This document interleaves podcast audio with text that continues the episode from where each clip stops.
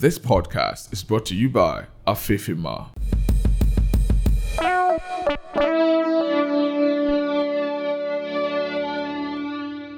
Welcome to Thank God It's Monday with Tony Alioganarafel. Today we're discussing the purpose of business. In January 2020, 3,000 of the most powerful world leaders in business, academics, and social change met for the annual World Economic Forum in Davos, Switzerland.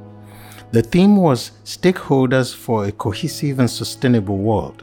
These thought leaders acknowledged their role, not just as shareholders, but as stakeholders capable of facilitating significant change and shaping the future. Together, these global world changes wrestled with questions of corporate virtue. What does a business owe to its community, its country, and the world at large? What does it mean for a business to not just do good, but be good? And what would such aspiration require? The leaders at this forum are taking their cue from an international conversation that has grown into a full fledged movement. Millennials and Generation Z employees see themselves as part of a purpose economy. This generation of workers expect the work they do to reflect something significant about who they are, and further, they expect the companies they work for to be about more than making money. The question here is that of purpose. Purpose is fundamental to the whole idea of any social activity, including business. Everything else follows from this. The true purpose of business has been in the mind of thinkers of business for centuries. In Adam Smith's review of how nations get wealthy, he addressed the question in this way quote, Consumption is the sole end and purpose of all production. Another thinker, Fredley, considered that the fundamental purpose is, quote, mutual help, or as it has been expressed, ministry, not gain. End of quote.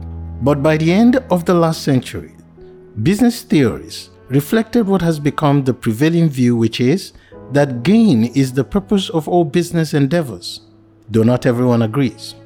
Peter Drucker, the famous management expert, seemed to line up with Adam Smith's and Fredley's perspective when he said that business does not exist for the purpose of employees, managers, or even stakeholders. It exists for the people outside the business who get the benefit of business activities, namely the customers.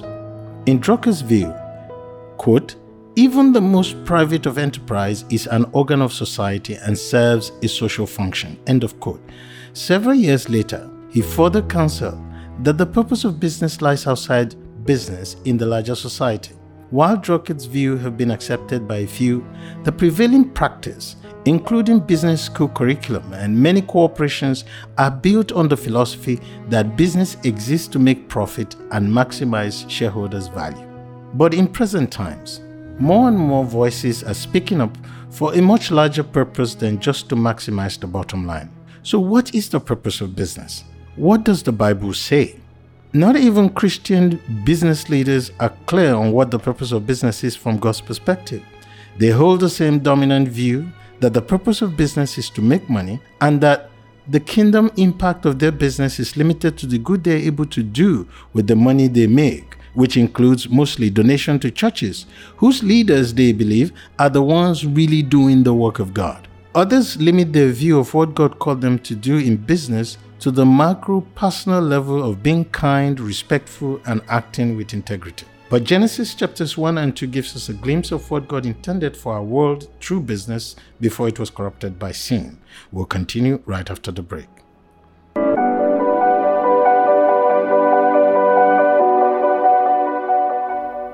Afifima is the deluxe fashion brand for today's woman. We aim to become a global fashion brand of class, femininity, and sophistication with the ultimate goal of making women of all ages look and feel ageless. Visit us today at www.afifima.com. Welcome back.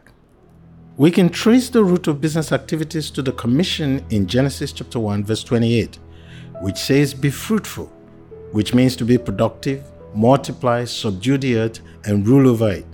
In chapter 2, verse 15, it says that the Lord took the man and put him into the Garden of Eden to cultivate it and keep it. From these two passages, we see a deep purpose of business. That is, to serve in the capacity of co creator and co sustainer for the flourishing of humanity by creating social institutions to facilitate production, exchange, and distribution of goods and services.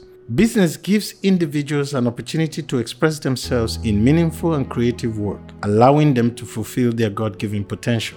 When you read Genesis 1:29 and Genesis 2:15 together, what you get is a sense that God gave man the liberty to be productive without impinging on the underlying capacity of the garden to be productive, signaling to us that business must serve within limits and God has set the boundaries. Business activities should be done in such a way that preserves a natural harmony which fosters the sustenance of the earth and its inhabitants without hurting or harming any of its stakeholders, which includes shareholders, customers, workers, vendors, the natural environment, and so on. Under the world's model, customers and employee are the means for serving the shareholders. From God's perspective, capital exists to serve humanity. It is an important part of the puzzle because if a business does not have profit, it is dead and can no longer serve. But profit is a tool, not an end. It is the lifeblood that allows a business to achieve its true purpose. A quote from Harvard Business Review in an article titled What's a Business For puts it succinctly. Quote, but to turn shareholders' need into a purpose is to be guilty of a logical confusion, to mistake a necessary condition for a sufficient one. We need to eat to live. Food is a necessary condition of life. But if we live mainly to eat, making food a sole purpose of life, we would become gross. The purpose of a business, in other words, is not to make a profit. It is to make a profit so that the business can do something more and better. End of quote. We must adhere to a different understanding of business's purpose, one that informs us as to how the daily operation of business matters to God and advances His kingdom. Business is an organized means of fulfilling God's intent for us to work and to serve each other. Those who work in commerce are the hands and the feet of God's providential sustaining power for billions of people around the globe. Business fosters God created community interdependencies from which everyone can benefit. To undermine these interdependencies is to undermine the basis of our fundamental relationship in society. The biblical model does not often work in a practical, lucrative way. We don't use this model because it will work or make more money. We use it because it is what God called us to do. There is no promise that doing things God's way will inevitably lead to a bigger bottom line. With that caveat, the biblical model will likely lead your business to become competitive in today's marketplace. When business is motivated by love and the well being of others, its capacity for success and impact becomes limitless. And if business leaders were to direct their business towards some of the problems in the larger community and the world, then they could become incredibly effective world leaders. The world desperately needs business to engage. According to Professor Jeff Van Duzer, the author of Why Business Matters to God, he says, and I quote, Most people today believe that the real value of a company is no longer found in the assets you can look at on the balance sheet, but is really found in the creative energy and juices of a workforce. If you want to get the most out of your company, you need to energize your employee to bring their best to the workplace. Today's best leaders are doing this by connecting the passions of their people with the purpose of their business. They are finding ways to help employees understand that they are not just working for themselves or their company, but that they are working for something bigger and better. End of quote. Business, when done God's way, is as much a spiritual pursuit and a channel of the kingdom as any can be. So let us pray this one verse together that Jesus taught his disciples in Luke chapter 10, verse 2. Quote, The harvest is plentiful, but the laborers are few. Therefore, beseech the Lord of the harvest to send out laborers into his harvest. End of quote. This verse does not speak to just pastors and missionaries.